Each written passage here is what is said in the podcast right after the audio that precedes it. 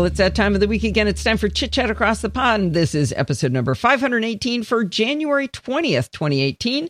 And I'm your host, Allison Sheridan. This week, our guest is Bart Busschots, and he is back with Programming by Stealth, uh, installment 48 of X. We're going to have fun today, Bart? I hope so. Um, I can safely say this is the most difficult episode I've ever written. Oh, really? I hope it's easiest to understand. I'm hoping that at the very least the show notes will will stand up well to being reread. Okay, because I put good. a lot of effort into getting this worded in the in the least confusing way I could think of. Well, the title makes me shudder, so I think it's good that we're going over it uh, this time. If if it hasn't been the third or fourth time, Right, and if nothing else, the the absolute worst case scenario here is that from this point forward in time, I can say every time we get confused about this or static, to go back and have a read of forty eight again. okay, So at the good. very least, we have one place where it's all together. Um, but I'm hoping that repetition is helpful. So I guess what I'm hinting at is last time I promised we go back to our game of life, but I've postponed that because I think you know knowledge consolidation, I believe, is a fancy pants term, and I think both this is a difficult concept for people to get their heads around. And static is, and strangely enough, those two in JavaScript anyway, those two keywords are very much intertwined with each other. Hmm. Um, so we're going to start with this, and then we're going to arrive at static, and it is a logical flow all the way through. okay, I good, think. good. I believe in uh, my chat with But Dorothy. before we start with that, we get I believe in my chat with Dorothy this morning, I used the exact words, I hate this. And this was in quotes. so, or to me, there's this, and then there's this. There's open angle bracket code, close angle bracket this, open angle bracket code cl- slash code, close angle bracket this, and then there's just this. Anyway, um, before we do that, of course, challenge solution time. So you get a gold star for your homework because it works absolutely perfectly. yay. Now, I do have to thank Dorothy, of course, for standing by. But, but one of the things she does is she never tells me what to type. She just describes in words what's the problem with what I've done. I mean, sometimes it's check your braces, you moron. But uh, other times it's like, hmm, you really want to return and then try to tell it to do something else? Oh, yeah, that doesn't work, does it? So she's a she's a great uh, great tutor for me. And and by the way, I used the daylights out of her index in this episode. I just go, okay, I want to understand how to do this. Boom, there's her index, uh, reminding everybody that that is at uh, at the PBS main page, and uh, it's also is- buried somewhere on my website. So bartb.ie forward slash PBS. There you go. And there is also, just in case you're curious, a bartb.ie forward slash TTT for taming the terminal. There you go. S- someone once taught me it's great to have these shortcut URLs. Some very smart person. Anyway, so the first part of the assignment, so we were working on my farm, um, and the first thing I asked you to do was to simply create a new class called chicken and to choose some emoticons and basically make it make sense. So this is an extremely straightforward class. We say class chicken extends animal. In the constructor, we call super with. Um, you went for the big chicken head. I went for the big rooster, um, which is kind of ironic because we're going to make the rooster lay eggs, but leaving that aside. Um, I went with a corn on the cob. You went with popcorn. Your chicken is completely spoilt. Uh huh. Um, and then mine goes cluck. I forgot to check what your chicken does. I forget. Probably something. Well, it might go bok because that's the other same. Oh yeah, it chicken, goes right? squawk. Oh, squawk. Oh no, Ah, buak, buak. That's right. I had to look up how to spell it. Ooh, cool. Onomatopoeia is fun. Anyway, um, and then the only other thing to be done is inside the farm constructor, we need to throw in a comma new chicken. So we have make me a new farm with new cow, new duck, new turkey, and new chicken. So hey presto, we have ourselves a chicken. Uh, then the second thing was to add ourselves a little form. Um, you and I both came to the conclusion that um, buttons were easier than drop down menus or anything else. I didn't tell people what to do. I just said any form object you like, and it was interesting that we both came to very similar conclusions. Um, so I went with the emoticon for new and then the emoticon for the animal. I think you went for create new and then the picture of the animal, but extremely similar code. Um, and then obviously add event handlers so that when you actually click on them, they actually add new animals to the farm, and yours works perfectly. So I can only assume, Something Well, you must have done it right. going on underneath. yeah, otherwise it couldn't possibly work. Um, so again, not particularly a large amount of code there. Uh, part three then was to create an egg layer class and refactor the duck and the chicken to inherit from it. So the egg layer is quite straightforward. So it's class egg layer extends animal, and in this case, at the moment, I haven't told you to actually do anything with it. So right now we're just slotting it into the middle. So its constructor simply passes everything through to animal's constructor completely unchanged. So we say constructor i comma e comma s super i comma e comma s. So we literally just pass it clean through. So, yeah, whatever that- you gave me, I'm going to hand up. That was harder for me than I had hoped, but I did get there eventually between you and Dorothy working with me. Is I tried a lot of different things to stick in there to try to say just pass it through, just do it. And I finally, I think I had tried the right thing, but I must have had a typo the first time. So eventually I came back to the right answer on that I comma E comma S thing. And then we need to update our duck class. So instead of saying class duck extends animal, we simply say class duck extends egg layer. And instead of class chicken extends animal, we say class chicken extends egg layer. Mhm. So now we have slotted the egg layer in between in the inheritance tree, but it doesn't do anything yet. So part four of the challenge was to make was to override the get produce function for egg layers so that all egg layers produce eggs. So that just means that we add into our egg layer extends animal class, we add function get produce, and we return the emoticon for an egg. I say emoticon, I mean emoji Mhm. for a little egg. And then I went on to say for extra credit, if you could make it so that the egg is only laid if a certain amount of time, I said 100 seconds, you felt that chickens should be popping out eggs much more quickly. I didn't wait, want to wait two minutes every time to see if my code worked. Fair point. Um, yes. Initially, I think I'd said I was thinking of five minutes or something, so I thought I'd already cut it down a lot. Anyway, 100 seconds is what I said, but it doesn't matter. The, the, the principle is what matters. Um, so, to make this work, the first thing I did was inside the egg layer class's constructor after our super i comma e comma s, I added an extra instance variable that only exists within egg layers, this dot underscore last egg at. You called yours egg timer or something, new Yeah, egg new timer, egg or timer. some new egg timer, sensible name. Uh, and I've decided to represent there having never been an egg with the special value false, as in I have not laid any eggs.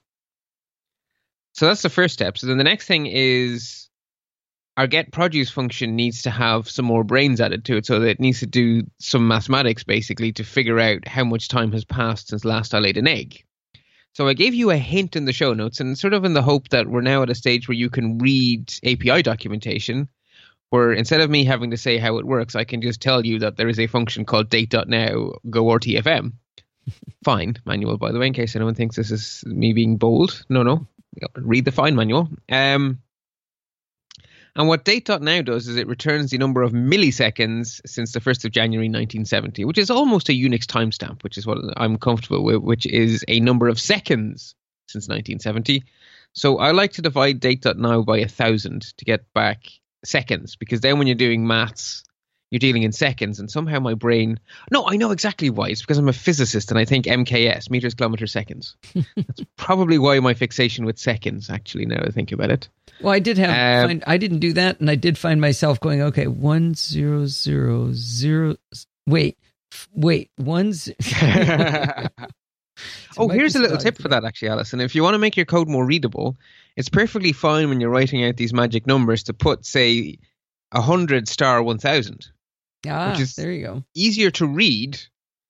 Okay, Yeah. you're you're making the CPU the teeniest of tiniest bit more work. But if I'm working in trying to get the number of seconds in a week or something, I will actually write into my code 7 star, 24 star, 60 star, 60. Oh, okay, so you when And you then- look at it, you know what that number means too. Exactly. I'm going, ah, seven days. Okay, that makes sense. Because otherwise, oh, yeah, magic numbers are not fun. So in my case, I, did, I tried to write my sample solution to be quite explicit because, well, it's a sample solution. So I created a variable called now UTS for Unix timestamp, which is the math.floor of date.now divided by a thousand. In other words, give me to the low, to round down to the nearest second how long it's been since 1970. Then I'm saying that the time since last egg, so sex since last egg, so seconds since last egg, is now in Unix timestamp minus the saved value last egg at, which in your case is new egg timer. Mhm. And then I'm saying if the last egg at is false, in other words, if I have never laid an egg, or the time since last egg is less that or greater than 100, then update the last egg at time to the current time and return the egg. So that way we only return our egg when it's appropriate to return our egg. Yeah, that was the part where I did the return and then tried to t- change the time. Mm. Doesn't work. Well, it returns fine. Sure. The update, on the other hand, what I liked was as soon as she said it, I understood. I knew, oh, yeah, I returned already. Can't do that. Well, you can, but it doesn't work. so that's that is it. That is that is my sample solution, which is very similar to yours, with the exception that yours actually has a few less lines of code and a few different names. But logic wise, we we approached it very similarly, and I didn't tell you to. Yeah, Just- I had I actually started down this path and then I couldn't get it to work, so I went down a different path, which was kind of working. And then Dorothy said, "Hey, do you want to know how I did it?" And she described it to me. She, again, she didn't give me any code at all. She described it to me, and I said, "Okay, let me try going down that path again." And I I I liked it better. I'm not 100 percent sure it was working completely. I oh, the way I had done it. I was successfully getting it would wait three cycles before it would start doing an egg, which was correct because I did mine in five and 15 seconds. And then, uh, but then it would do eggs every fi- every five seconds. So it wasn't Oh. quite right. And I mentioned it and she said, well, let me tell you how I did it. And she described it in, in words. And then I was able to create it so that I still felt that counted. And another approach you could have taken, so maybe some of the listeners took the other approach, is you could have instead of basically you could have made a new variable called OK to lay, say this dot underscore OK to lay, and set it to false. And then when, you return an egg, start a timeout that writes this dot underscore OK to lay to true after a certain amount of time has passed. Mm, okay. Yeah. That would be another way to do it. Then you're relying on a timeout. You know, but uh, as I said, there's no there's no one right answer ever, right? right, right. Uh, if we're done with the homework, I wanted to squeeze in one little shout out here. Mhm. Um, Okay. I, I know we talk about the listeners. Not a lot of people write to us. Uh, a few people do, but uh, I just want to let you know there's someone called, uh, I think it's Arduino guy who is listening. He leaves a lot of comments on podfeet.com of po- posts going way back. But at one point, he, he put in this little line that said something like uh, function slime, uh, open close parentheses, squirrely bracket, booger function, something like that. So I know he's listening. So I thought we'd give him a little shout out there. Hello. With that note, should we move along? Yes, so let us move into this. So, explaining the word this is one of the hardest things because it always makes me think of that American Supreme Court justice who said, I can't define pornography, but I know what it is when I see it. as a programmer, or as a fluent programmer, you just instinctively use this and it makes sense to you. But if someone says to you, oh, okay, stop, explain that to me in one sentence, not a chance. Oh, oh, I do want to say at one point I didn't have a this, and Dorothy said you need a this, and that's why I said I hate this. And then I went and I actually wrote it by myself. That is the first this I've ever written without somebody telling me how to do it. It was a very exciting Cool. moment. Progress, yes, good. So I'm going to do my best, but I've already made my excuses up front. So there we go. Are you expecting me to go, what? Yeah. so the first thing I want to stress is that the keyword this only makes sense within functions. So when we're going to talk about this, it's always from the point of view of the function that it's being used within. Okay, so when I so this and a function kind of go hand in hand, right? So every this belongs to a particular function. So you might use this within a function called boogers. You might use this within a function called snot. You know, so I'm going to say, you know, from boogers' point of view, this is whatever. Does mm-hmm. that make sense? Yeah. The second thing is very important. Always think of this as a placeholder because that's what it is. Okay. Right? It's a placeholder whose value is determined at the instant the function is executed. So hmm. until the function is executed, it doesn't know what it is, hence it being a placeholder. And the point that the JavaScript brain has to decide what value this shall have is the point it runs the function. So if you run your function five times, it may have five different values for this, which is quite like arguments if you think about it, right? When, when you know, what value does an argument have? Well, you don't know until the function is run. Yeah. Well, you don't know what value this has until the function is run. Okay. And what determines the value of this? Well, what determines the value of this is the context in which the function was run. So, at the point in time when the function name with parens appears, saying run this function now, how that is in your code will determine the value for this. And there's four possible ways it can appear in your code. And depending on those four ways, different things happen. So we're going to work through these four possible contexts, and I'm going to tell you up front three of them we have met before. And one of them, I am using this as an excuse to teach you about. I've been wondering when I'd find an excuse to sneak these little babies in, so I found my excuse, and here they come. Okay.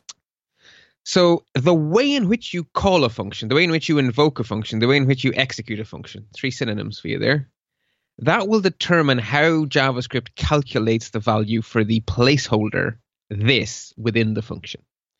So the simplest way to invoke a function is called direct invocation or simple call. You basically say the name of the function and nothing else. So it's my function, open parens, whatever arguments, close parens. So that is like the absolute simplest. I've made a function called boogers, and then I say boogers, open parens, close parens, semicolon, right? That is the simplest way to call a function. It's called direct invocation or simple call. That's your Expelliarmus thing, right? Yes. So there's nothing there's nothing before it. There's no there's no new in front of it. There's no something dot name of function. It's just a function name on its own with your parens after it. That is a simple call or direct invocation. And in that case, the value of this is entirely up to the JavaScript engine you happen to be using. So in the web browser, that will tend to be the global variable named window. In Node.js, it will be something completely different. And just to really confuse everything, there's a thing since ES5 called strict mode, which I haven't taught you about yet. But if strict mode is on, then the value of this is different to if strict mode is off. So actually, what I'm really trying to say is functions that are designed to be just called with a simple call shouldn't use this because it makes no sense. Its value could be anything depending on how the hmm. function is used. Okay. So if your function is just going to be a standalone function that doesn't belong to a prototype, that isn't a constructor, that's just a simple standalone function, don't use this because its value is going to vary wildly depending whether you're running it in Node.js or in the browser or whether strict mode is on or strict mode is off. So basically, as far as I'm concerned, it's technically the the placeholder exists, but as far as I'm concerned, if it's a simple function that's not part of a prototype or anything, I do not use this ever because okay. all it's going to do is give me bugs. if you want to go bug catching, go for yeah. it. Okay. So in a simple call, direct invocation, know this. So indirect invocation means anything where the period operator comes into play or the dot operator, depending on whether you which side of the Atlantic you live on. So my object dot my function. That's an indirect invocation because the name of your function appears directly to the right of the dot operator and something appears directly to the left of that operator. And the something to the left is vitally important because whatever it is on the left of that dot that is what the value of this will be. Hmm. So if you say my object dot my function, then within my function, this will be my object. If you say my class dot my function, then within the function, this will be my class. Whatever is to the left of that dot is what this becomes in an indirect invocation. And you can recognize an indirect invocation because it's something dot the name of the function. Okay, and that is that is like if you could okay. take a highlighter pen to a web page, point two there is is critical.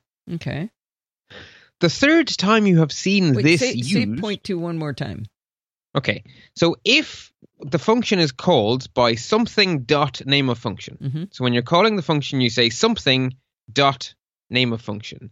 That's called an indirect invocation. Oh, oh, and you the mean do- the entire section two? I thought you meant part two of section two. Got No, no, no, no the entire you. section two. Got you. Yeah. Okay, I'm with you. And so, All right. so this will be whatever is to the left. So you're going to hear yeah. me say that a lot for the rest of this installment. Whatever was to the left, that's what this becomes. Okay.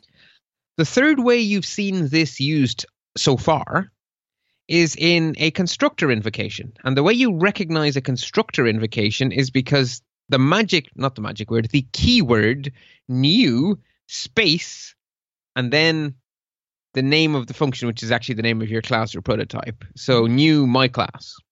That means we are now invoking a constructor.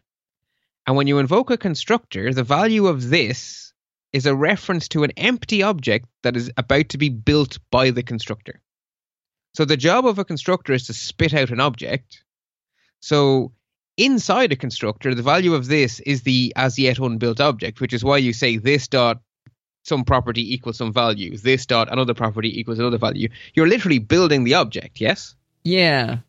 It's sort of like, just trust me. There, actually, no. You know what it's like in um, in Looney Tunes when the when the uh, uh, Roadrunner runs out into space and there's like a bridge being built out in front of him, but it's not there Yeah. yet.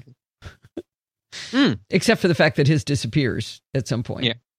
So when you call the constructor with the magic with the not the magic word, why do I keep saying magic word? The, Keyword? with the keyword new, the end result is an object, right? Mhm. Well, the object that you build gets handed to you as an embryo object. And then inside the constructor, that is what this is. And the idea is that you, inside the constructor, assemble the embryo into a baby, and then it gets handed back. I, I've got a better analogy. If you build it, they will come.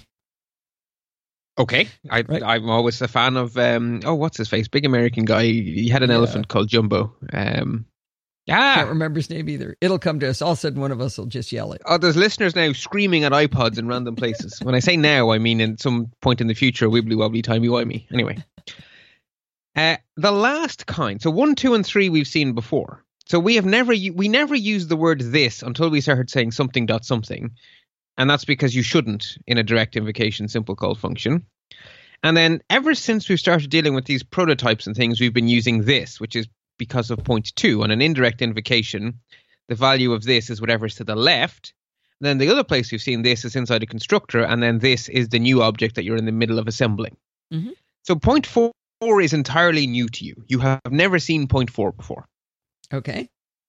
There is a fourth way to make a function run, which is called pro. Or I have sort of made up this word actually. I don't really know what the proper term for is, but I'm calling it programmatic invocation. And in JavaScript, what that explicitly means is one of two functions: dot apply and dot call. And the value of this is entirely of your choosing when you use dot apply or dot call.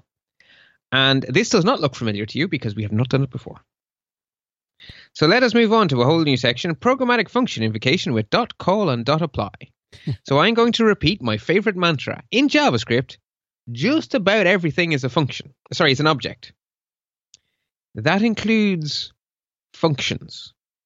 Every function is an object, and not only is it an object, is it an object that has the prototype function with a capital F. Hmm. So the JavaScript language defines a prototype that represents what it means to be a function. And that prototype is named function with a capital F.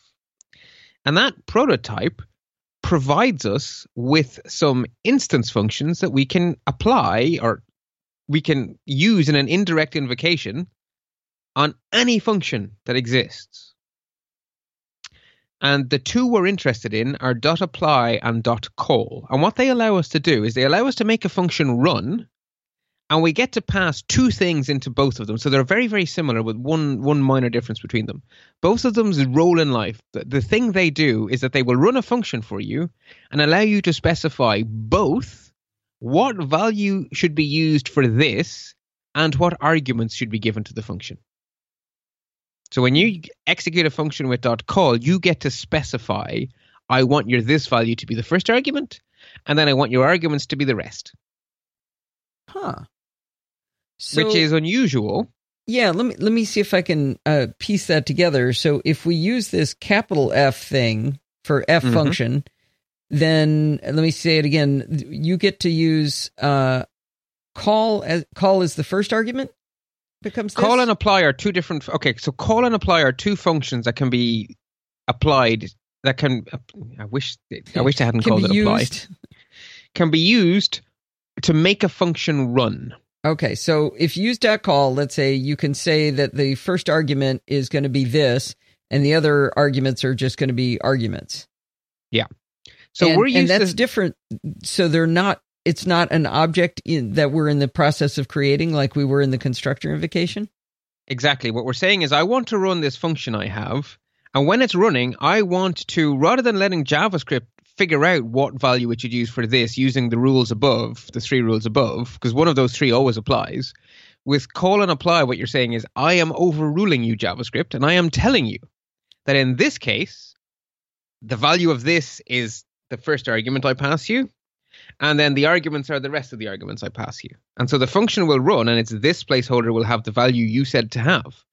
And the reason this is so powerful is because it makes it possible to do things like jQuery. Because within jQuery, I have been telling you that jQuery arranges that this will represent the current paragraph. Yeah. So when we're writing stuff, uh, if we use p tags, like uh, in jQuery, we often use the keyword this in weird ways. And I tell you that the documentation says that if you say uh, dot each or something in jQuery, then it will ensure that the value of this is represents each paragraph one by one or whatever. Okay, we, we haven't written any jQuery in a very long time, so I don't remember that part, but I take your Okay, well, it. what I'll tell you is next time we do jQuery, You'll say I told you so. I'd say that this is how this is how it's achieving what it does. okay. jQuery makes heavy use of call and apply to do its magic. And so, actually, what we have to do is we actually have to rethink a little bit. So, we're used to thinking of a function as being a black box which has one set of inputs, which is the arguments, and one output, which is the return value. But a function actually has two inputs the this value and the arguments, and only one output, which is the return value. Because each time the function runs, this could be anything and the arguments could be anything. So that's two inputs. Yeah. I part of me is is going, okay, why is this important again? Why aren't they just all arguments? Why is one of Well- them being this so magical? Because without it, we can't do object orientation. Okay. Well, We'll see that in action as we keep going. So, Okay. going to be more examples. So, Okay. right now I'm talking and then I'm going to be showing. Okay, good. So, the only difference between apply and call is how you specify the arguments. So, in both cases, the first argument is the this value. And then if you use apply, all the arguments need to be passed as one array to the second argument.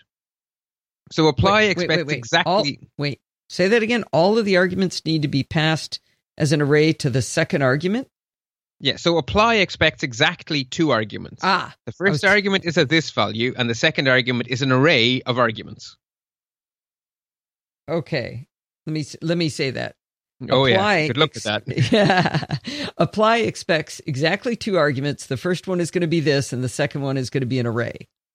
Yes, And it's going to take the stuff in the in this in the in the first argument, and it's going to shove it into the array for the no. second argument. So the first argument becomes the this value within the function, right. and the second argument, that whole array gets split up into argument zero, argument one, argument two. Okay. All right. Call is almost the same, but it uses variadic arguments. So the first argument is this value. The second argument becomes the first argument. The third argument becomes the second argument. What? The fourth argument becomes the third argument. Okay, because the first argument is this. Yeah, Okay. they're all just shifted by one. Okay. So the code snippet shows so assuming that a function has been created with the name my function. Mhm. My function, as well as being a function, is also an object. And it is an object that has the prototype function with a capital F. Okay. And the prototype function with a capital F defines two instance functions, one named apply and one named call. So that means that any function that has a name, you can say whatever the name of the function is, dot apply, or whatever the name of the function is, dot call. And the effect will be that the function gets executed with the this value you specify and the arguments you specify. So if you call the function boogers, it will be boogers.apply, whatever the this value is, whatever the arguments are. Mhm. Or boogers.call, whatever the this value is, whatever the arguments are. In both cases, the function will run and the inputs will be what you tell it to be. So the little code snippet there is identically the same. So dot apply, one argument is a string, which I've very cleverly called dummy this value. hmm And the second argument is an array of three strings, arg1, arg2, arg3. That is exactly the same as calling call with four arguments, where the first argument is the string, the second argument is arg1, the third argument is arg2, and the fourth argument is arg3. Okay. So You it's just what I- whatever syntax you prefer. You know what I love about this is so the second argument uh, is argument one, Uh, but when you're looking at the array, that's actually argument zero because it's So called it argument one. Two, one, and zero all at the same time. Yeah, this is fun. Okay. this is fun. I yes. don't actually so think I'm lost yet. okay, well, There's still time. to make sure that doesn't happen, let us write a function and see this, prove that this is true.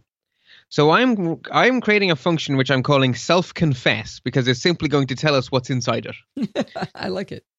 So the function self-confess defines two lines of code: console.log called with this value colon, and then the second thing to log is the actual value of this. So console.log can log many things at the same time. So you just give it multiple arguments and it'll log them all. So the first thing it'll log is the string called with this value, comma this. Uh-huh. Uh, then we say called with arguments, comma array dot from, and then the arguments object because the arguments object isn't a true array. So I just figured we'll convert it to a real array, and then console.log will know what to do with it. Uh, so that function now exists, and it is an object. Therefore, we can we can now run that function using apply and call.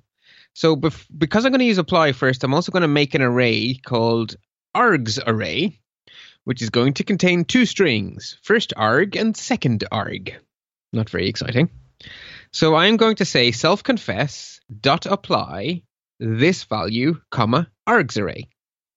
And the output, as you can see from the comment below, is called with this value, string this value, called with arguments, first arg, second arg. So in other words, it has done what I said it would.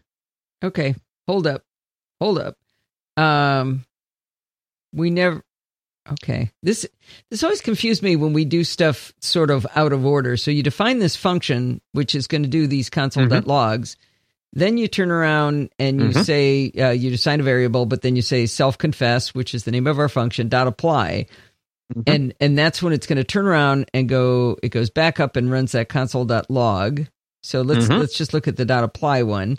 It's Mhm. uh, this value is a string, comma args array, and I don't see how that. Okay, so when you're defining the function, it never runs, right? right so the function right. has not run yet when you arrive on line nine. Not until you invoke it, which is you invoke it by saying it. So self confess dot apply, but Mm. args array, args array is f- an array of Line first eight. Mm-hmm. arg, second arg. But how is that? I don't see it ever happening inside the function. Okay, but inside the function, remember, apply says the first argument will be used as the this value. So if we go back up and look at line three, we're saying console.log, what, what is our this placeholder? Well, our this placeholder is this value.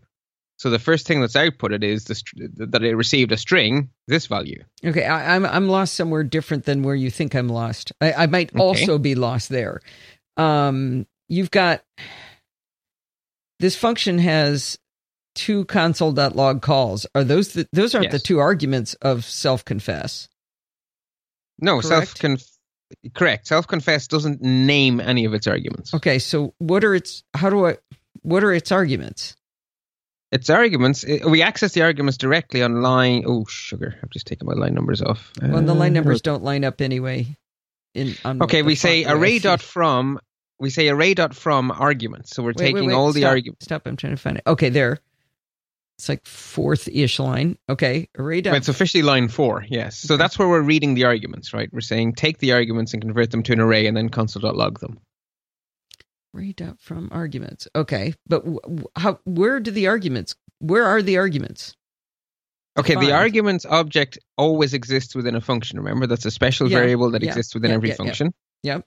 So the arguments get defined at the point the function gets run, and we're running the function with apply. We've never run a function this way before. This is the first time you're seeing dot apply in I'm action. looking for the arguments. So the arguments are a string, this value, and args array. That's what I was looking for. I was looking for line might be ten. Nine. Yeah, mine, Well- mine don't line up. I don't know why. but Okay. I don't see the nine ten ish. nine or Nine point 10-ish. five. Yeah, Platform nine point nine and three quarters, whatever. okay, so let args array, and then so you define a little array, and then self confess dot apply. The first argument is this value as a string, the word Mhm. this value, and then the second argument is args array, which you've defined on the previous line. Yeah. Okay, so now when we So run fir- that apply, it should say It says execute self confess. yeah. So then we get to line three, and we uh, called dot with apply this says value. So that means the first output we should see is called with this value, and then it should log whatever this is. And this is, if you see the first line of output, string colon this value. String. Where? So the console.log is telling us that it has received an object of type string with the value this value. Okay. What? Um. So the first line of output, so after Yeah, dash, dash, dash, first li- first line of output says says called with this value col- colon, which makes sense because that's the Mm-hmm. I, I can see where console.log was told to write that, and the second thing should be this, and Mhm. this should be this value, Mhm. and it is. Why is it all in square brackets? Where did that because the come from? console dot- the console.log did that. The console.log is being very descriptive and saying, "I have reached a string, which contains the value. I've the never value." seen it do value." that. That is because JavaScript automatically converts things in quotes to string objects when it feels like it, and in this case, it we've felt it we've, should. we've strings a lot of times, and I've never seen it do that before. Hmm. Hmm. Well, whatever gets passed as a this gets converted to an object. So JavaScript JavaScript takes strings to objects whenever it feels like it, because everything in JavaScript is an object. Okay. I know it's a bit weird. Yeah, it's just that- weird that to bit- not have seen that before and have it come up. Okay, so I have the first one down. So the 2nd Mhm. one says called with arguments. Uh, why, why are we gonna have four things? Didn't we only we only self confess? No, no, we- we have okay, but line twelve hasn't come yet, so that's why there's another two outputs. Right, and line wait, nine oh, is wait, only wait, wait. response. It's gonna. I, I so the second output is from the first invocation of self confess dot apply. yes, Why?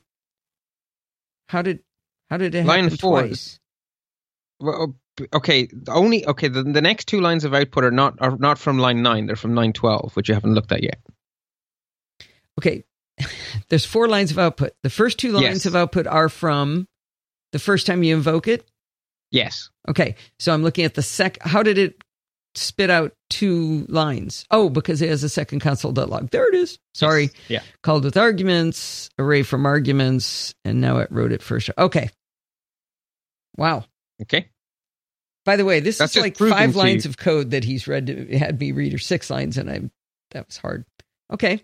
Right, but this is there's a lot of indirection going on here, right? Yeah, we're execute we're executing a function using dot apply, which we've never seen before. So the reason I've made this such a simplified example is so that the only thing you're thinking about is the new bit I'm teaching you, and there's a lot going on here. So uh, this is good.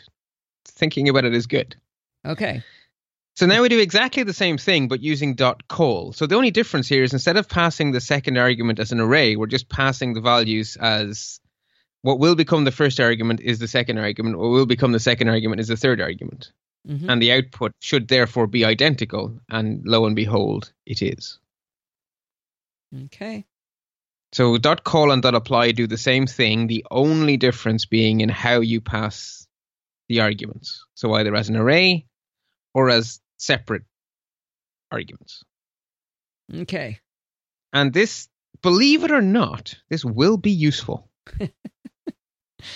Oh, I'm just not looking forward to you saying you understood it when I told you that, but uh, it it feels No. very fleeting right now. Just saying. And I understand that Okay. because it, it's this is not straightforward. There is there is a lot of indirection here, and we humans take some time to digest that.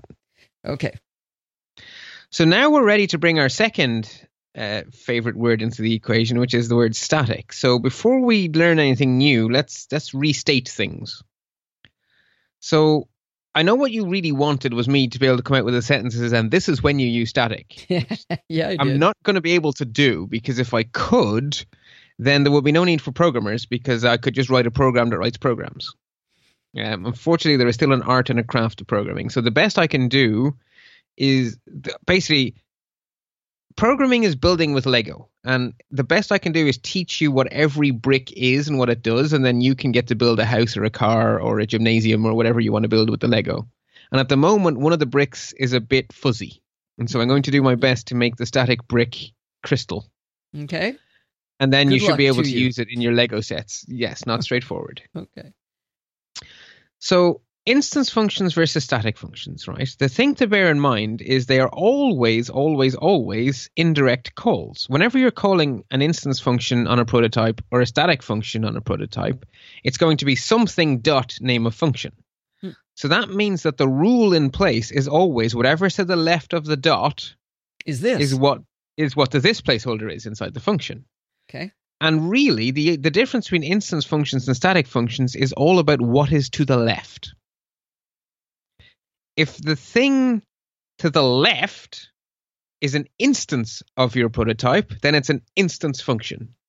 And if the thing to your left is the prototype itself, then it's a static function, which some people call a class function, and maybe that's not a bad thing to, to start using that word. Okay.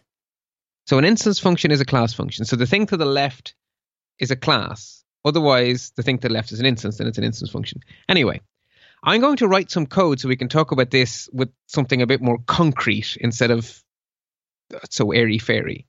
So I am going to create a new class with the wonderful name explainer. okay. And this class will contain one instance property, one instance function, one static function, and one static property. So there's one of everything. So class explainer, constructor, initialize our instance variable. This dot instance name. So we're now inside a constructor. So in this context, this is the object we're assembling. And we're saying give that object a property with the name instance name. If you passed me an argument, we will use the argument. Otherwise, we will use the value Jane Doe. Okay. Okay, so instance name will be either whatever you passed me or Jane Doe. Can I try to repeat a little bit of what you said? Yes, you can. So this is a class, which is the same thing as a prototype, class called mm-hmm. explainer. And uh, since it's a class, that means that um, this is going to apply to the instance. No. Okay, no. Wait, so okay, so this only has a meaning within a function. So inside the class, there are many thises, one for every function. So we need to step further. Inside the constructor is the first time we meet this. Okay, and this so is where we're going to be building. Three. We're going to be building the object. Yes. Okay.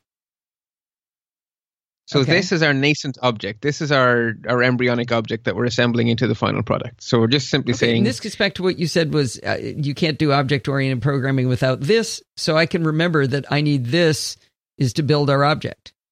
Yes, because okay. this is the placeholder for the object we're building. So we're saying the object we're building should be given a property with the name instance name, and the value it should be given is either the first argument to the constructor or Jane Doe. Okay. So this that's all that's happening. This is happening. the object we're building. Yes. This is the object Be- we're building. Okay. Good. That Thanks is for letting within me repeat it, by the way. That helps me a lot when I can say it. Yes. So that is true within constructors. So that is true on lines four and five. Okay. Which you can't read anyway, so I don't know why I'm saying line numbers. Well, other people, other people can. Um, Just for everybody else, next- it's because I have to embiggen it to be able to read it that the line numbers stop lining up. That's how come I end up on nine and a half. So the next thing we do is we create a an instance function, and the reason it's an instance function is because we have not said it is static. So unless the word static appears, the default is always to be an instance function. Okay. Um, and then all it's going to do is it's going to console.log for us instance name equals this dot instance name. So it's going to let us look at our this value. So we don't know what it is yet because I, I, we don't know how the function is going to be called. So for now, we're saying this dot instance name, and we get to see it in action in a moment. Then we're going to add a static function, and it's going to say console.log static name equals this dot static. Uh, but name. we called so it again, by saying static. That's how we know it's static. The other one is an instance function because it didn't say static. Yes, exactly. Okay. So the default is instance, and in reality, nine out of ten, if not 95 out of 100 of your functions will be instance functions. That's why that default is the way it is. Static yeah. is the exception. Okay. So we have now added one static property inside the constructor. We've added two functions, one instance, one. Sorry, we've added one instance function. Ah, let me say all that again correctly this time.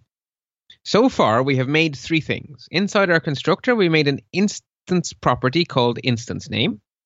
We have added an instance function called instance fn. We've added a static function called static. What I haven't done yet is the fourth thing I promised, which is to add a static property. So, how do you add a static property? Well, the answer is you can't do it inside the class. You have to do it afterwards. We say explainer.static name equals the explainer class. Why so do you static have to name, do it outside of the constructor? Because that's the rule. Them's the rules. The class? Uh, because because you can't define variables inside the class, only inside a constructor, and by definition, a static property doesn't get isn't part of the object. So it has to be done that way. That's just the rules in JavaScript. So how do I know that's a static property? Is it just because it's defined outside, therefore it is static property? Almost. That is true. But the really, really important thing is what's to the left of the dot, Ah, which is explainer. the name of a class. So I am saying insert into explainer a property of the name static name. So the property is inserted straight into the class, so that makes it static okay. because a static property is a class property. I think I, I think I'm with you. Um, I want to ask a quick question. I know we uh, I badger you a lot about the Mhm. the way your your tool color codes. Um, you've got two console.logs and you have typed in a string instance name equals space, but it's color coded differently than static name equals space. And I assume neither one of them has any meaning whatsoever. That should just be text. The problem is that my little tool doesn't has no idea about string templates, so that Yeah. little backtick It, It doesn't, doesn't know what to do with it. So, so, Yeah. it, but it's color coding it as though that's critically important. The word instance is in there. You're just using that as a way to write a. You're writing text. Yeah. those are. Okay, yeah, so I'm using our Wanted new to verify. ES6. I understood. Yeah. Yeah. Yeah. So we have the dollar squirrely bracket to break out and actually print stuff. Because Yeah. instead of using concatenation, we're doing it the shiny new way. Yeah. Yep. Yep. Yep. Good. Just wanted to make sure. I thought I understood. Wanted to verify. Okay. Perfect. So now we've So- got a static property outside. Uh, outside, it's and it's got explainer to the left, which is our our object name, our class name, Class name. our class name, and so that makes it a static property. yes. Okay. So so far, nothing has actually run yet, right? All we've done is build this class. Mhm. So now the next little code snippet uses our class. So the first thing we'll do is demo the static properties. So the most important thing about static things is that you do not need to create an instance of your class to use static functions or static variables Oh. So because they belong to the class. They don't belong to an instance. They belong to the class itself. So you never Even have to they're say not new. inside it. That's interesting. Yeah. Okay. So they are a property of the class, not, Not of an object, okay. not of an instance. Exactly. Right. So we can just straight away say console.log explainer.static name, and it will output the explainer class because that's the value The of. text you put in. Right. Yeah. And then we can call our static function by saying explainer.static fun. Because again, being static means I am attaching it to the class. So the thing to the left is explainer. Yes? Yes. So as static fun runs, it's this placeholder is explainer. So if you look on the snippet above where we actually define static fun, we console.log this dot static name. Well, this is now explainer. So we are console.logging explainer dot Okay. static name. Okay, let me let me go through that again. Okay, so explainer.static fun. Uh, Mhm. Explainer is our is our class, and static fun is a static function inside the class Mhm. or of the class. Mhm. And that says to do console.log static name equals, and then it's going to call um, this dot static name. And Mhm. static name, we know what it is. Okay, we can't know what static name is until we know what this is. And I'm telling you that Right. because we're saying explainer dot static function, this is it's this. explainer. Uh, Remember, the value no, of this, this is, is, the, the explainer class.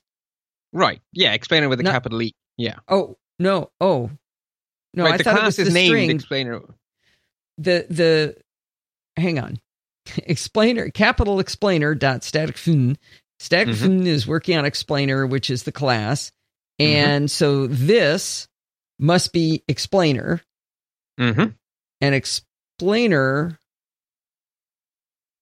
So why did why did it not say static name equals explainer? Well, because this dot static name is what it's console.logging. So this becomes explainer. So explainer Oh. dot static name. Oh come on! Explainer dot static fun becomes explainer dot static name. No, no. Inside explainer dot static fun, a a this placeholder exists, and that this placeholder's value this time is explainer with a capital E because it appeared to the left of the dot. Remember the Right. The value of this is a placeholder that has no value until the moment you execute the function. So the moment we say explainer.static fn, at that moment in time, the this placeholder becomes whatever is to the left of that dot. So this time, whatever's to the left of that dot is explainer. So then when we say console.log this dot static name, we're actually saying console.log explainer dot static name, which we have assigned a value to explainer dot static name. It's the explainer class.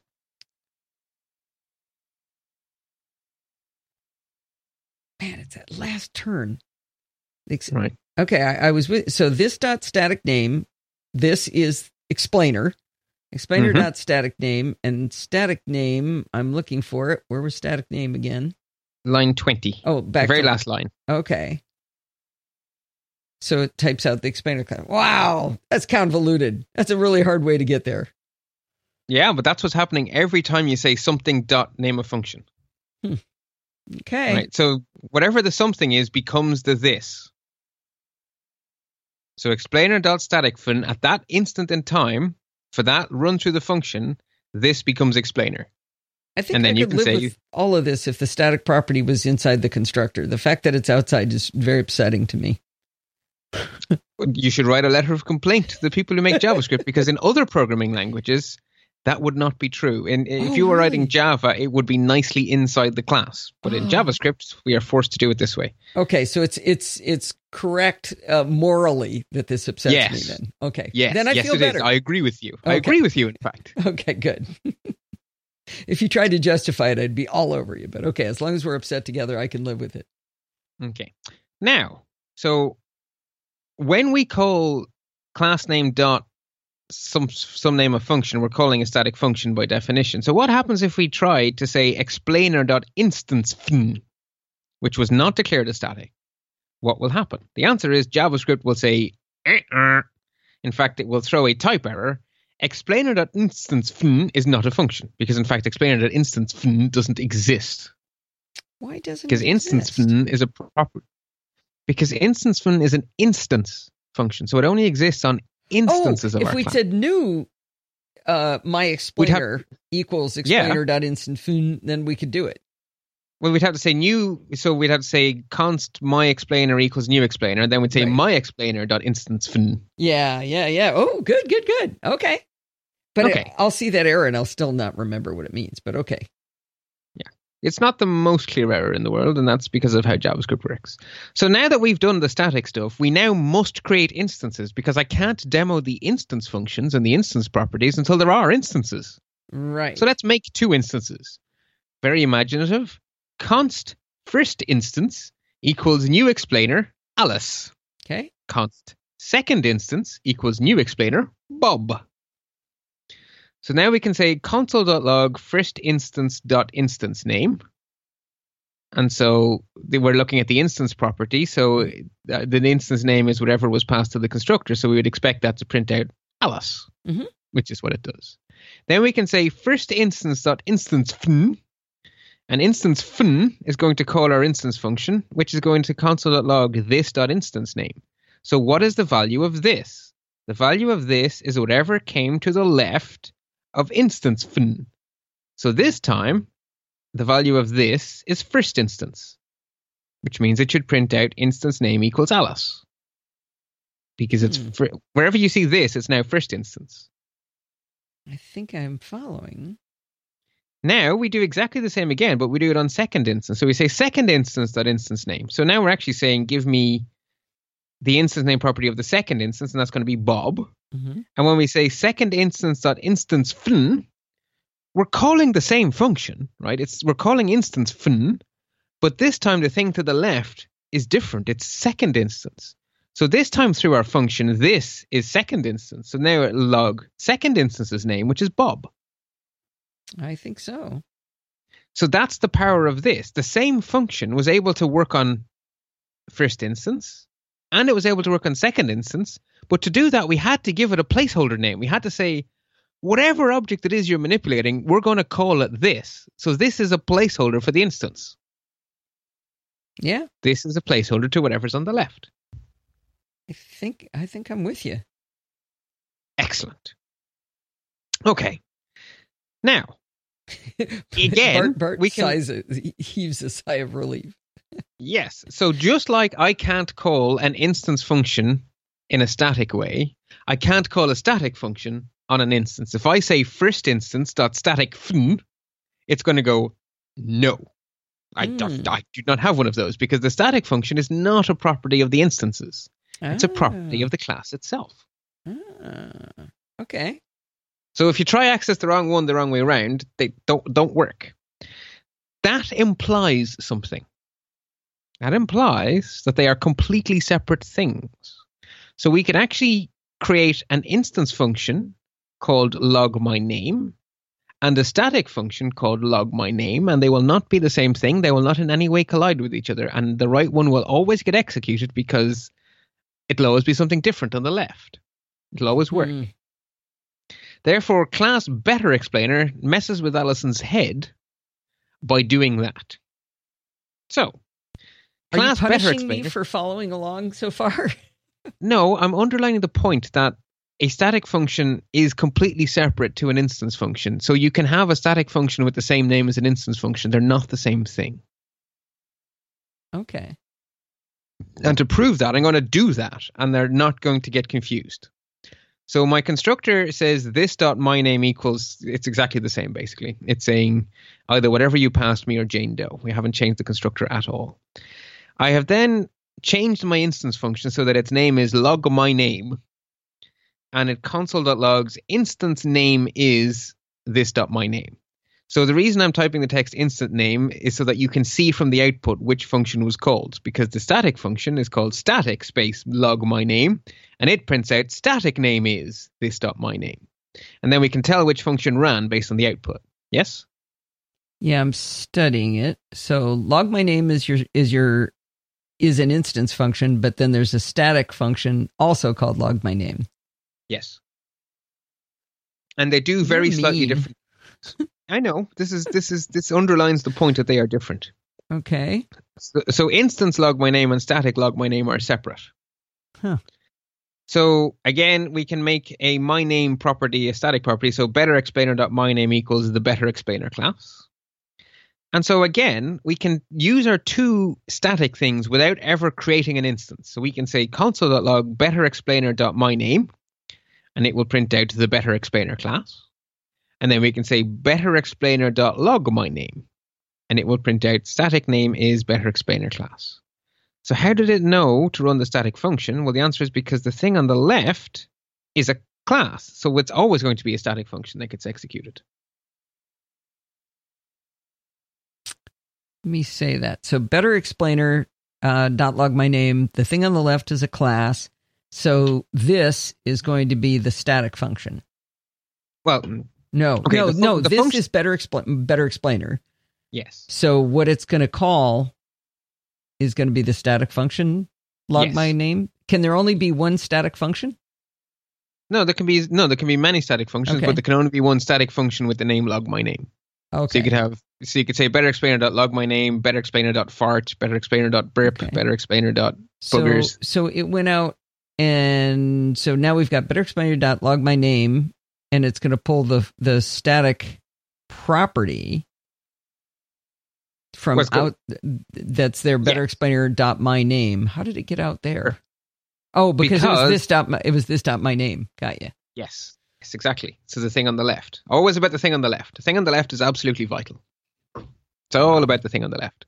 wow okay That's that's the other take home from today. The thing on the left, the thing on the left, the thing on the left. so now we can repeat our exercise about the instance property. So again, we need instances. So first better instance is new better explainer Alicia, because Alicia is obviously better than Alice. Not sure why. Second better instance is better explainer Robert, because clearly a Robert is of a higher class than a Bob.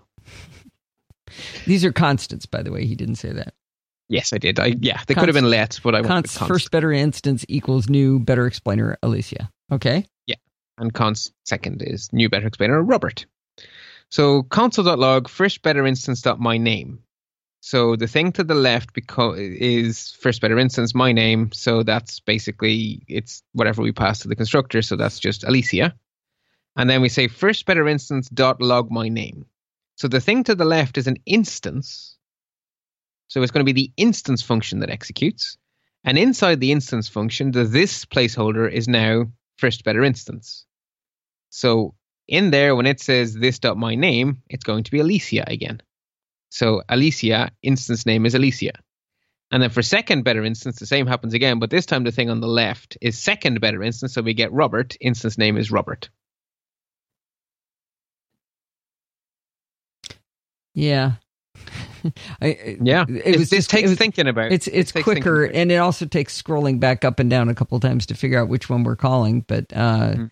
so second better instance dot log my name. That's got to be the static function, right? No, No, the second better Oh, the instance is an instance, Uh, right? I've even named it so that it's clearly an instance. well, yeah, but I don't want. I didn't want to cheat and use that. I was trying to.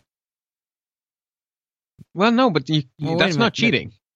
That's not cheating, right? No, no, no. But I mean, using your naming convention is is relying on the name Oh, you gave it to understand instead of understanding. So Okay. console.log second better instance dot my name.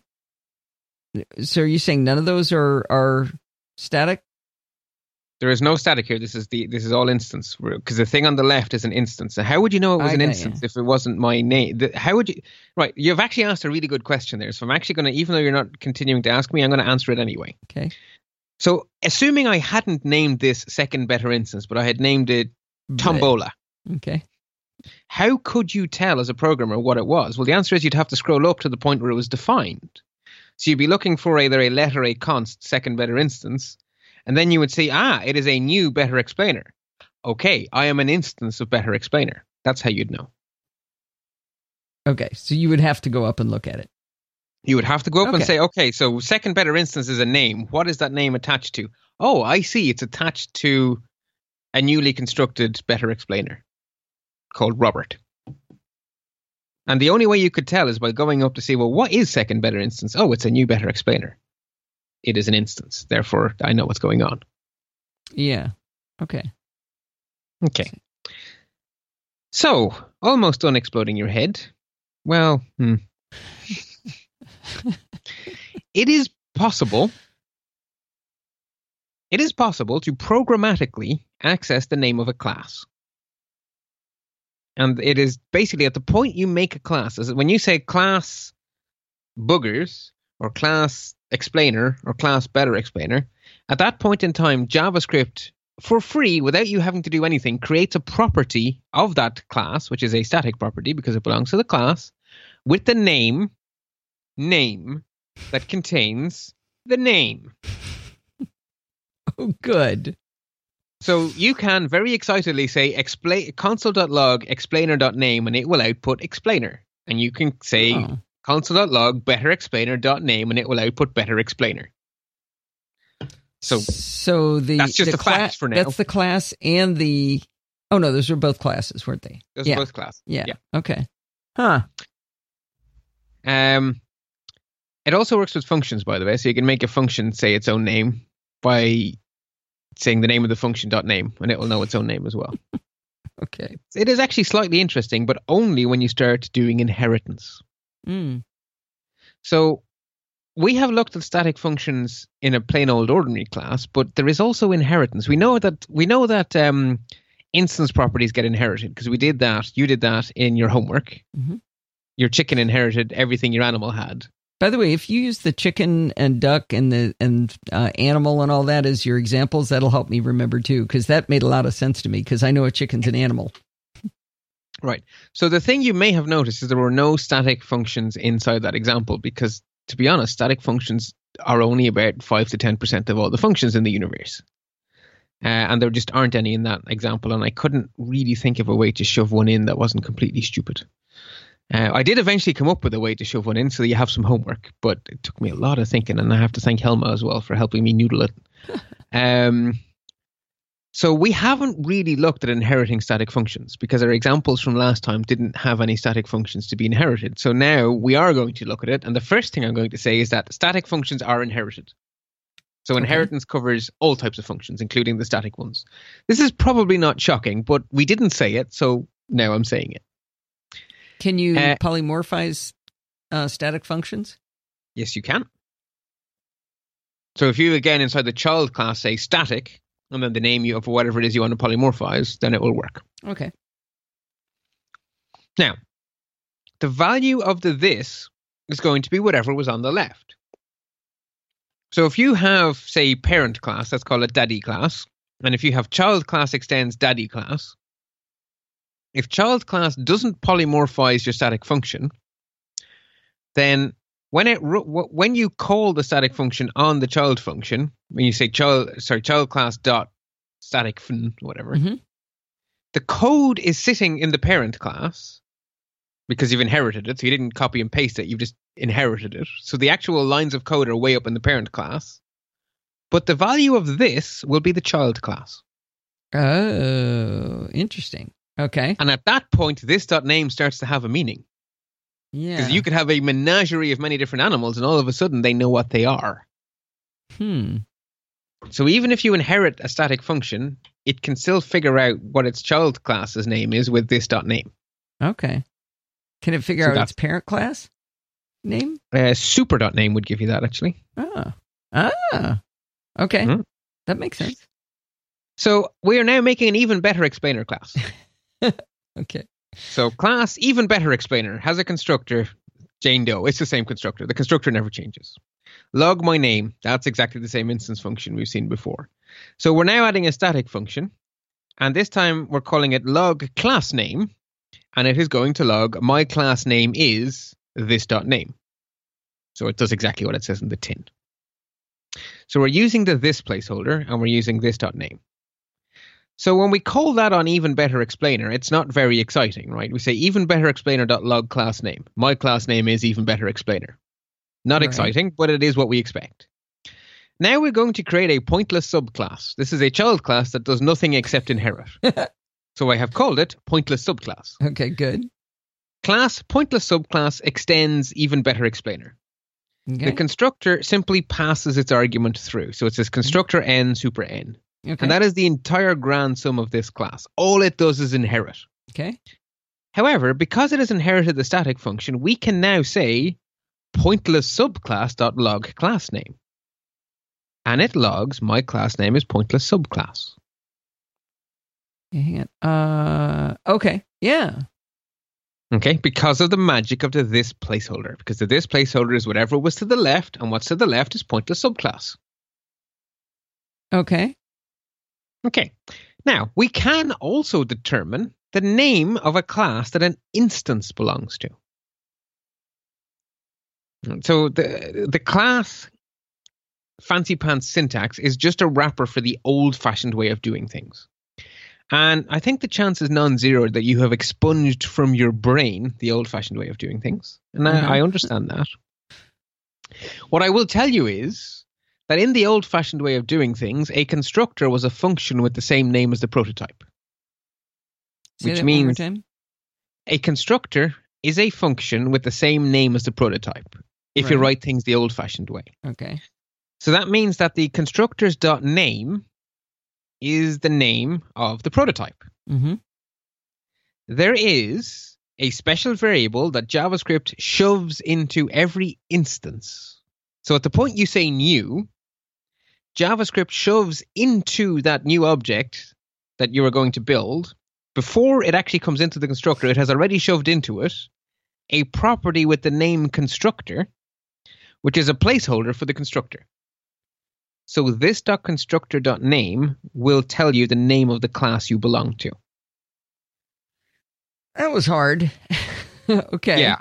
But the syntax is okay, right? This .constructor.name, that is at least sensible. Yeah. Where we arrived at is something sensible, thank you. yeah, this dot constructor dot name will give you access to the name of an instance's class. So we still use constructor, but yeah. Okay. Yeah. Okay. So we're going to make our better explainer a little bit better by injecting an instance function into it to log so that the instances can log the class they belong to. okay. So we're saying log class name console.log this dot my name is an instance of the class this dot constructor dot name.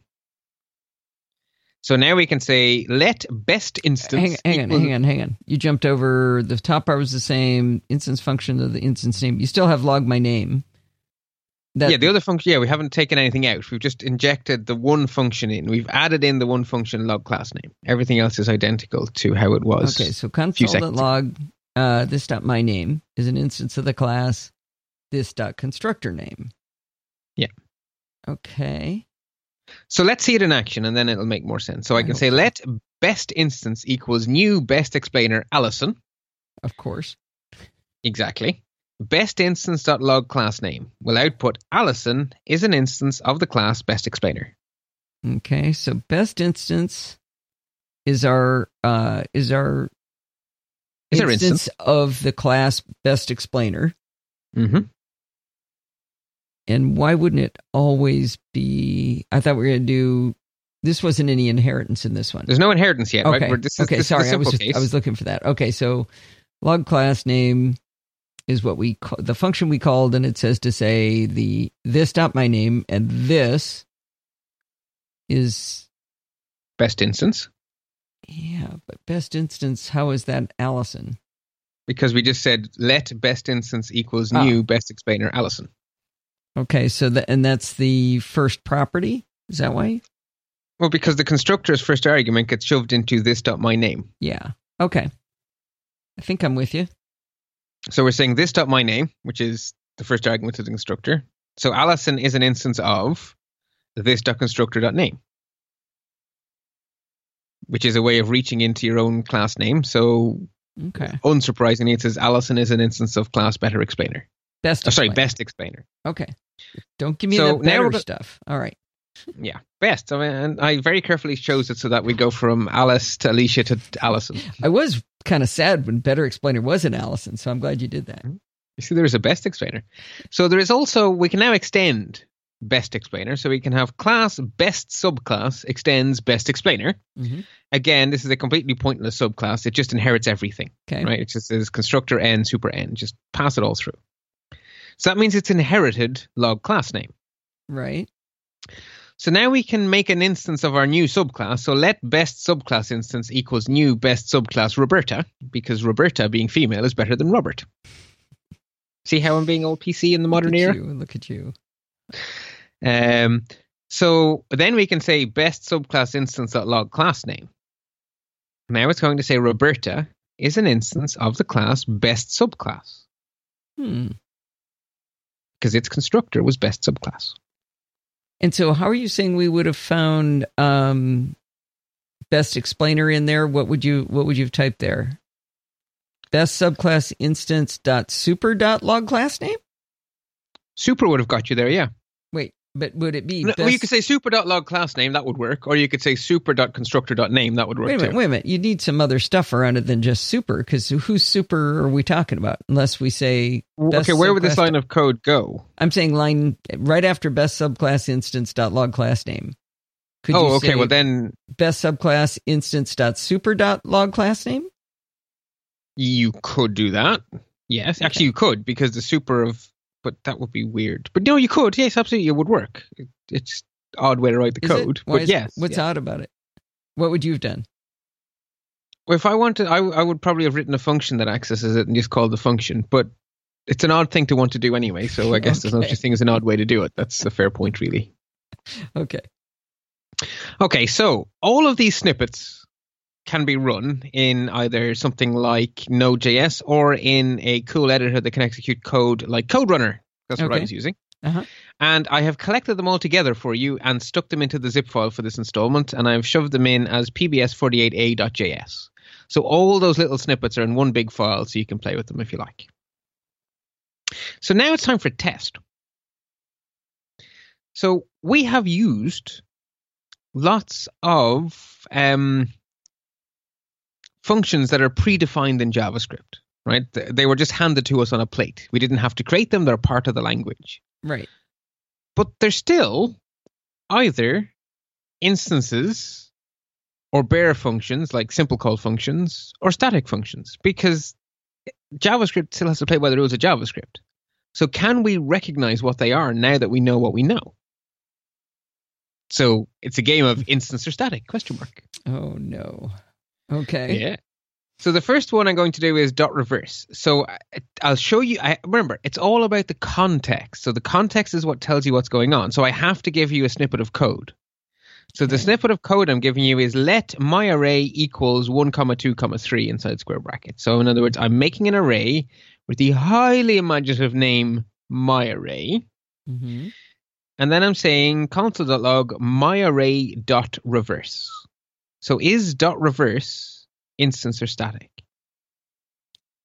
I'm going to say instance because my array is An array. not a class. Yeah. My array is an instance of array. Yeah. So you're correct. One out of one. One out of one. Okay, keeping score. Okay. So there's a function that we, I think we've seen. If you haven't seen it, welcome to it. Uh, dot test. So again, I have to show you it in context. Without the context, you cannot possibly answer my question. Right. So let my or e, standing for regular expression, equal to the regular expression edge of word booger, and then inside parens the letter s question mark, end of word slash gi. So first off, a little bit of revision on regular expressions. What's that regular expression looking like? I have no idea, Bart. Okay, it's looking for the word booger or boogers because question mark means zero or one instances of. So booger followed by an s which may or may not be present is either the word booger Okay. or the word boogers. I thought you misspelled boogers because it said boogers. But Sla- slash, Slash b, B is word beginning? boundary. oh, No, it's word boundary. So I don't want. So if you have some sort of weirdo word called super booger, all one word, that won't get picked up because it won't be a word boundary. I got you. Okay. It's a bit artificial. That's I'll actually no, but that's actually a, a useful thing to know because sometimes you're saying, no, I want the whole word not embedded in something Mhm. else. exactly. I want to use that on Google sometimes. Oh, I, I wonder does it support that? Yeah. Interesting. Anyway, Okay. so we're saying let my regular expression or my re equal to this regular expression for boogers. Mm-hmm. Console.log my re dot test I like boogers. By the way, it returns true in case you're curious. Mhm. Right. But that's not the question. The question, question, is, what is dot- test? is test Instance or static? so my So my re is just a that's just a variable that's that's got to be instance because it's not a it's not a class of its Yeah. own correct. In other Okay. words, my regular expression is a regular expression. So actually, it's a class. It's an instance function on the on the built-in class regexp. ah okay All regular expressions in JavaScript are regexps. okay So a key point here is isa. When you keep when you hear yourself saying isa. So the first time we said my array dot reverse, well, my array is an array. Oh, isa. Mm. My re is a regular expression. Isa.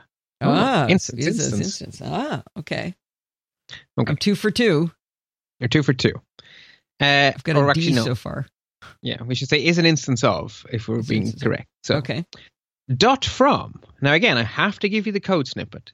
Let my array equals array dot from arguments. Instance or static. I'd go with static because array is is a uh, is a class all by itself Yeah. right Correct. And you're absolutely perfect because the thing to the left is the built-in class array with a capital A. uh, look at me I'm not So cheating you're by the way three out of three.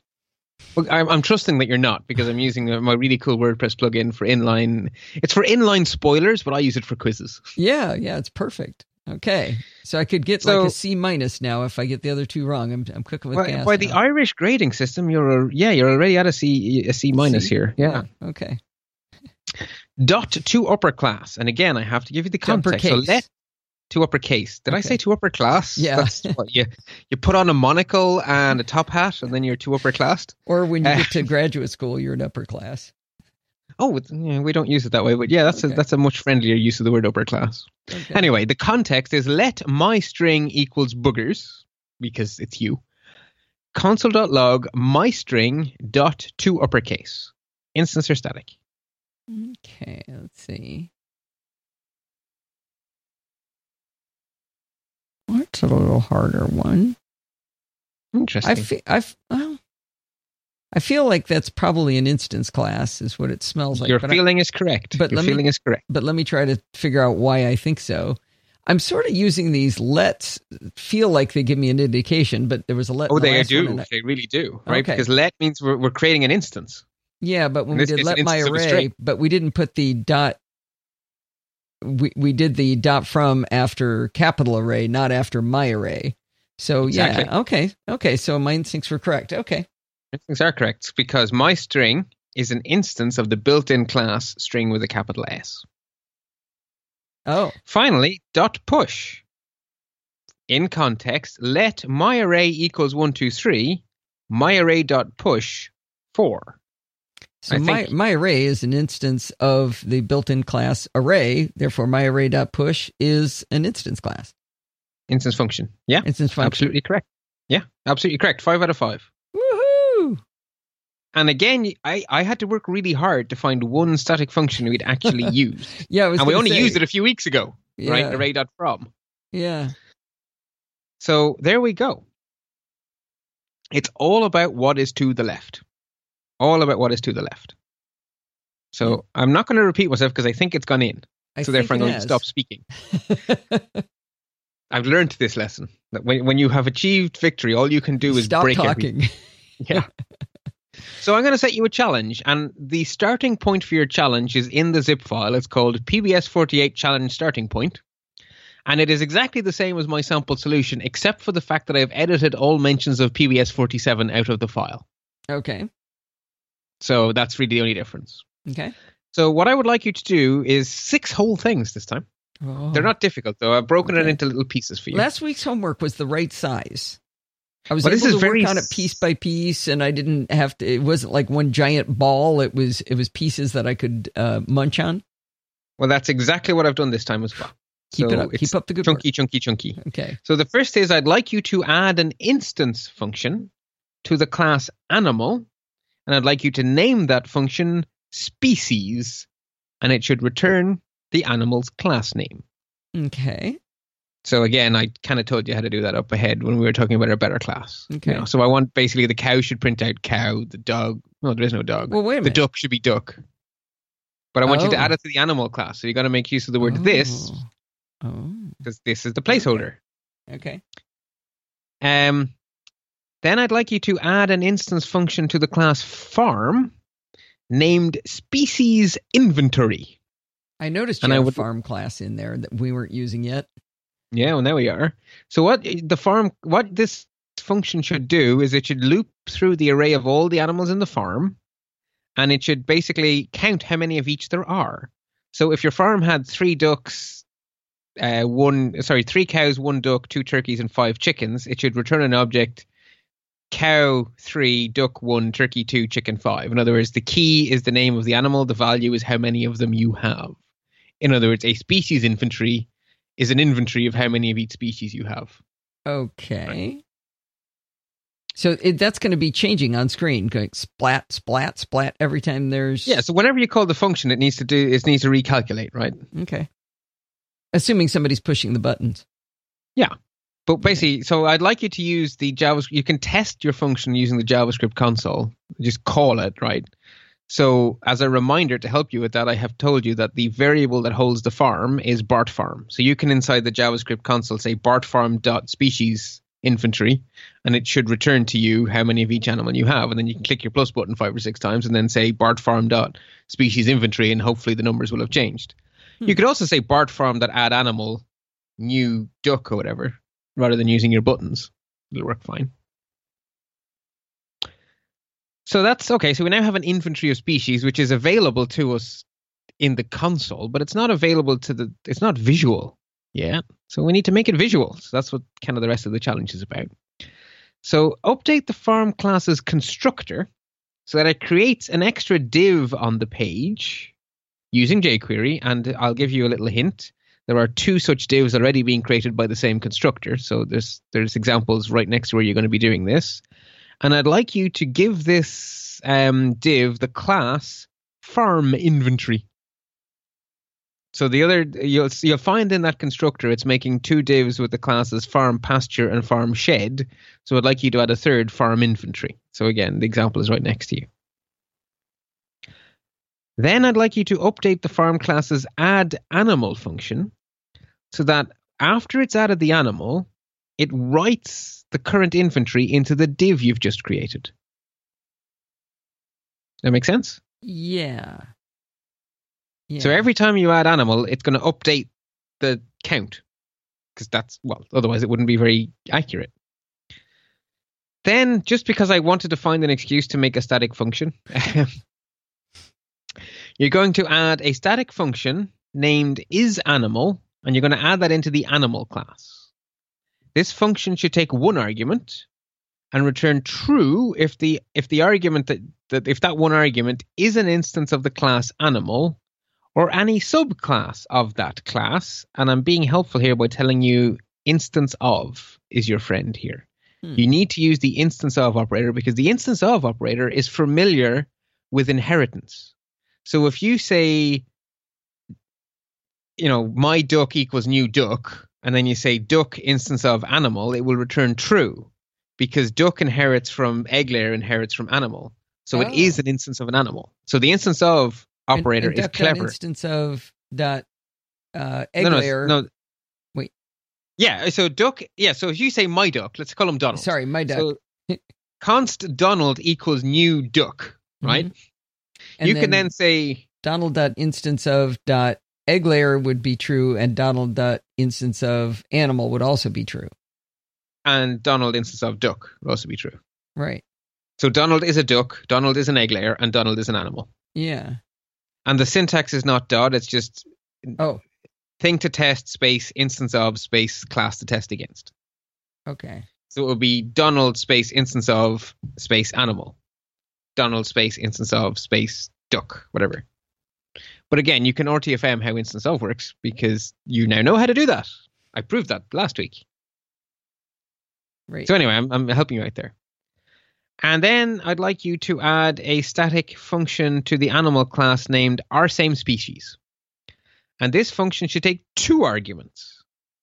If either argument is not an animal, oh look, we've just written a function for testing that called isAnimal, so that'll be helpful.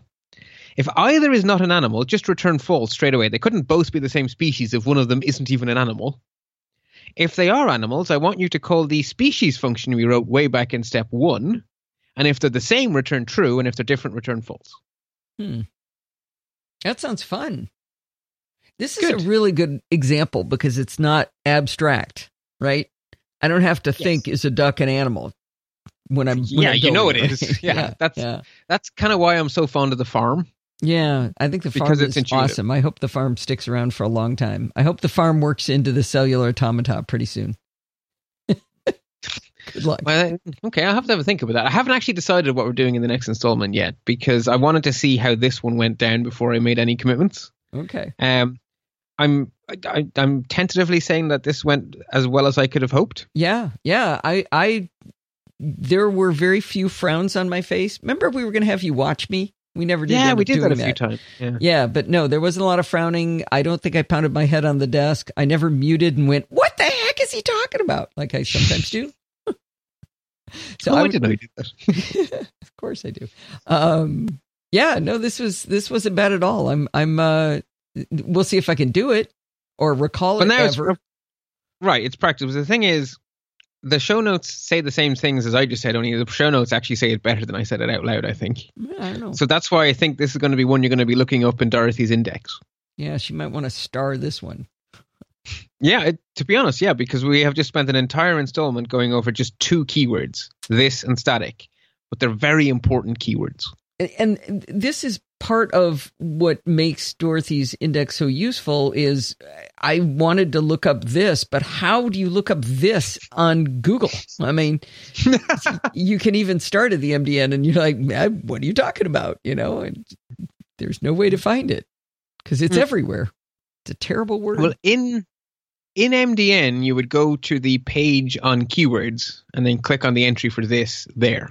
Just, yeah, and I would have had to remember it was called a keyword because from now on I'm going to think it's a magic word, Bart. it's a keyword. Yeah, it's my bad. yes. Okay. So that's uh, just a tip rather than a, you should have known that. That's that's just me basically, you know, for the record, if you ever want to look up something in MDN, it's it's helpful to know what it is because then you can go to the MDN index of say operators or keywords and it will, you know, or built-in classes. So if you wanted to look up an array with a capital A, that would be in the built-in classes because that's what it is. If you wanted to look instance of, that's an operator. If you wanted to look up this, that's a keyword. Okay. So even if you only remember what something is, that's enough in MDN to get you the rest of the way. And that goes for stuff like for and stuff as well, right? Because they're keywords. Yeah. And again, you could I'm lost Google. enough that I that I haven't got that uh yeah fidelity you know, I'm I'm going, what is this? Well, actually, the good thing is if you search inside the MDN search box, the MDN search box, unlike the Google search box, is mission specific hmm. or domain specific. So you actually can type this into the MDN search window and it will give you a sane answer. And I know this because I did it while writing these show notes. Ah, okay. So, and it actually that that search box is not doing a general search. That's doing an intelligent. I know you're a programmer looking for a programming thing search. Ah, that's good. So that's two bonus tips. So really, I, normally at the end I have like a final thought to wrap it all together. But actually, since I have no idea what we're doing next, my final thought is ramblesome. So. well, this has been good, Bart. I, uh, like I said, I don't think I was uh, horribly lost. So I think this was. Uh, we will declare this a success. Yay! It's a nice way to end my Saturday because it's now five minutes from the end of Saturday. All right. Thanks a lot, Bart. We'll talk to you again in a couple of weeks. Excellent. Well, until then, happy computing. I hope you enjoyed this episode of Chit Chat Across the Pond. This show is not supported by ads, it's supported by you. If you learn from the show, or even if you're just merely entertained by the shows, please consider supporting the show. If you go to podfeet.com, there's a big red button in the top banner that says support the show. If you click it, that will reveal to you several ways to contribute. You can pledge a monthly amount using Patreon. You can use the Amazon affiliate link for your country. You can make a one time donation using PayPal, or you can record a listener review, which is an awesome way to contribute. You can always chat directly with me via Twitter at Podfeet or email me at allison at podfeet.com. You can join the conversation in Facebook by going to podfeet.com slash Facebook or on Google Plus at podfeet.com slash Google Plus. Thanks for listening and stay subscribed.